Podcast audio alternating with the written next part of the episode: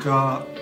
レブラ君と怪しい仲間たちの時間です。本日も出演は、はい。えー、予備役ブルーリボンの会代表の荒木和弘と。幹事長の桂木奈美とレブラ君です。そしてそしてゲストは先週に引き続きまして空の新兵検証会会長の奥本光大さんです。よろしくお願いいたします。こちらこそよろしくお願いします。さあいよいよ今週はですねマラチ問題の話にもつながる歴史塾、うんうん、奥本さんがまあ、中心人物の一人となってやっておられる歴史塾に歴史塾についての話から伺いたいと思いますが場所はどちらでえっとね、えー、千葉県のね銚子の手前の匝瑳市というところがあるんですね。結構難しい感じの、えー、難しい。字がね、はい、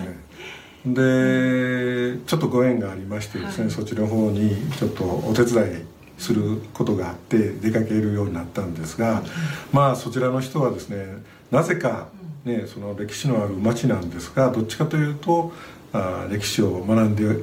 いらっしゃらない人がたくさんいたり、どっちかというと左かかったリベラルな人が多い町に今現在なっているということなんですね。で、そこのところで、まあ、市会議員をされているですね、まあ、戸祭さんということ方と知り合ってですね、まあ、この町おこしをどうしたらいいかというような話になりましてですね、えー、それじゃやっぱり基本から学んでもらおうと、はい、歴史の基本から学んでもらおうという形で、えー、そしたら歴史市民塾というのを立ち上げようじゃないかなと言って、はい、去年あたりからですね、えー、企画を始めました。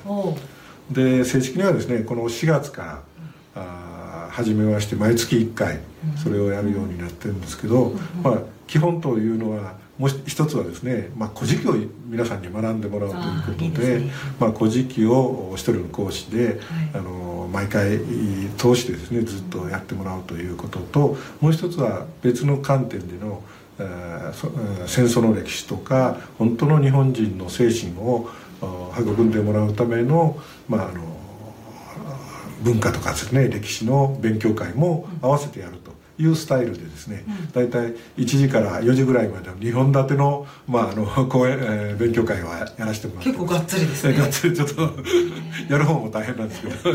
参加者はどんな方が多いんですか？まあ一般のねあのまあどっちかというと高齢者に近い人が今多いんですが、これからはねもっともっと若い人に来ていただこうというふうに思って、まあいろんな呼びかけをしている状態です、まああのねえー、食いつきやすいテーマを選んだりしながら、若い人に来ていただこうということを考えてやってます。なるほど、はい、でその歴史塾で8月の末に「めぐみへの誓い」の上映会をしてくださりまして、えー、えー、野伏翔監督と、えー、えー、特定失踪者家族会の竹下さんと、うん。から私も呼んでいただいて、えー、トークショーもちょっとやらせていただいたんです戸祭議員がコーディネーターになってね、ね。えー、あの企画はどうやって思いつかれたんですか、えー、そうですね、うん、まあそれも戸祭さんとね、うん、えー、お話の中で、えー、たまたまあの方はあ捜査の、うん。えー、救う会の会長もやられてて何かの話の時に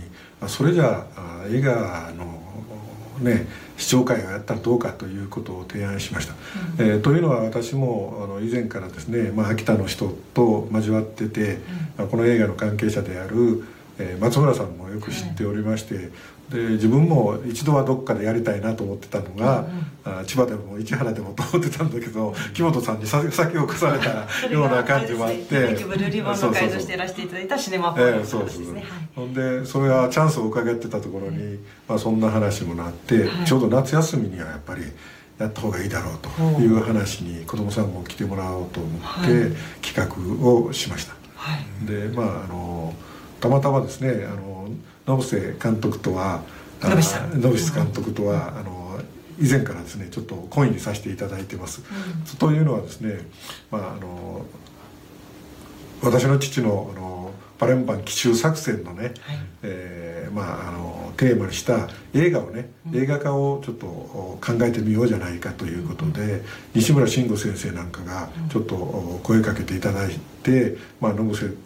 監督と、えー、相談してるところなんですね、はい、だけどなかなか映画を作るとなるとね 資金面では大変で、まあ、それでなかなか飛行機飛ばさないといけませんからね。行かないのが現実なんですけど、はい、まあ、いずれはですねそういったことも実現させたいなと思っいながらですね、まあ、あのシナリオの相談をしたりしてる間柄なんでですね、まあ、あのすぐ野瀬監督にね声をかけさせていただいたのと当然のことながら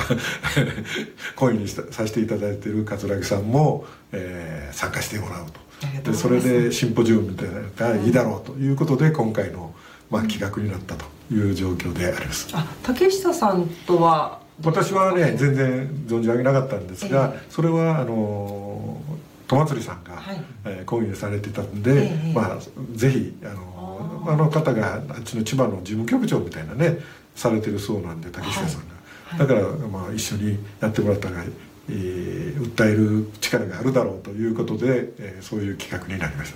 た、はい、あの竹下さんはあのその特定失踪者のあの家族会の全国の事務局長。あ全国だったんですか？千葉じゃなかったですね、はい、あ失礼しました、まあ、だから、まあ、本当にまあね、あのあの通りすごいしっかりした方で、ね、そうですね、もう80近く80超えられたんですかね。そんなには言ってないと思いますけどね、私もね市原市に住んでるんですがまさか、市原市に古川さんというね、失踪者がいたことはつい12年前に知ったような状況でですねその方のお姉さんがあの竹下さんということを知ってまた驚いたという状況です。私あの今回のそのシンポジウムに参加させていただいて、大町ルートについて初めて知りまして、ねもう昔から水飴などを運んでいて、あの辺りを出発して長野県の大町とかを通って日本海側に行ってたルートがあったんですね。そう。あれはもびっくりしてね、あの辺はねなんかさつまいもがねたくさん取れるんですね。茨城なんかはあのなんか干し芋みたいなのよくやってるんですよね、あの乾燥芋みたいな、まああの辺であのさつまいもが取るそれをでんぷんにして水飴を取ってたみたいなんですね、でそれと九十九里の辺には砂鉄があたくさん取れると、その鉄を回収して、まあ、それもあの北朝鮮の方に送るルートがあったということで、まあ、あの昔からあの徴用工じゃないけど、ね、あの日本に働きに来た朝鮮人の人が結構あそこに、まあ、住んでたという地域だったらしいですね、まあ、戦後も在日の人として住んでおられる方がおられたという話を聞きました。でそういったものを運んでいたホロ付きのトラックを竹下さん自身もこう見てた記憶があるってね、おっしゃってましたね。あんなところにひょいっとこう人間乗せられたらあの気が付かないですよなんて話もあって、なんかすごくリアリティがありましたね。だからまあねまあこちらにね住んでる在日の人はあまりねそういう罪のなんていうかそういう意識はなくってもいろんな脅しをかけられて、また帰還事業でね、帰った家族がおるからそれを脅しの材料として、まあ、その手伝わされた人もいたんじゃないかなと思うんですよね。荒、木さんいかがですか、い。やまあ全くその通りですね、で本当あの千葉の捜査の周辺っていうのは、あのメロン農家の方でいなくなった方とかですね、あの結構です。でもあのどうですか？こう上映会とかやられてみてね、うん、おそらく見た方はあのまさか自分の近くでっていう方が多かったですそうですね。ほとんどそうですね、ね。あのああいった話がねあんまり伝わってない地域だったんじゃないかなと思うんですね、うんまあね、そういう意味でも本当にあの貴重ないや本当そうですよね。であの立憲民主党の国会議員の方が言ってたんですけどあの私がいつもの主張レブラで言っている自衛隊の活用ってこと言ったらなんか寝てましたね。寝てるように見える態度をとってられました。しでも最後に野伏監督があの拉致問題に力を入れている議員さんを応援をって言ったら「よっしゃー!」みたいな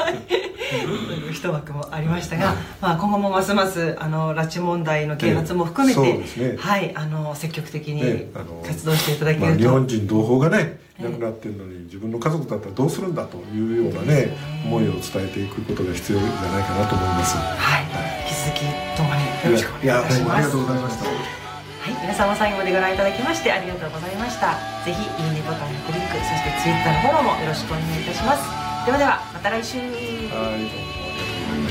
は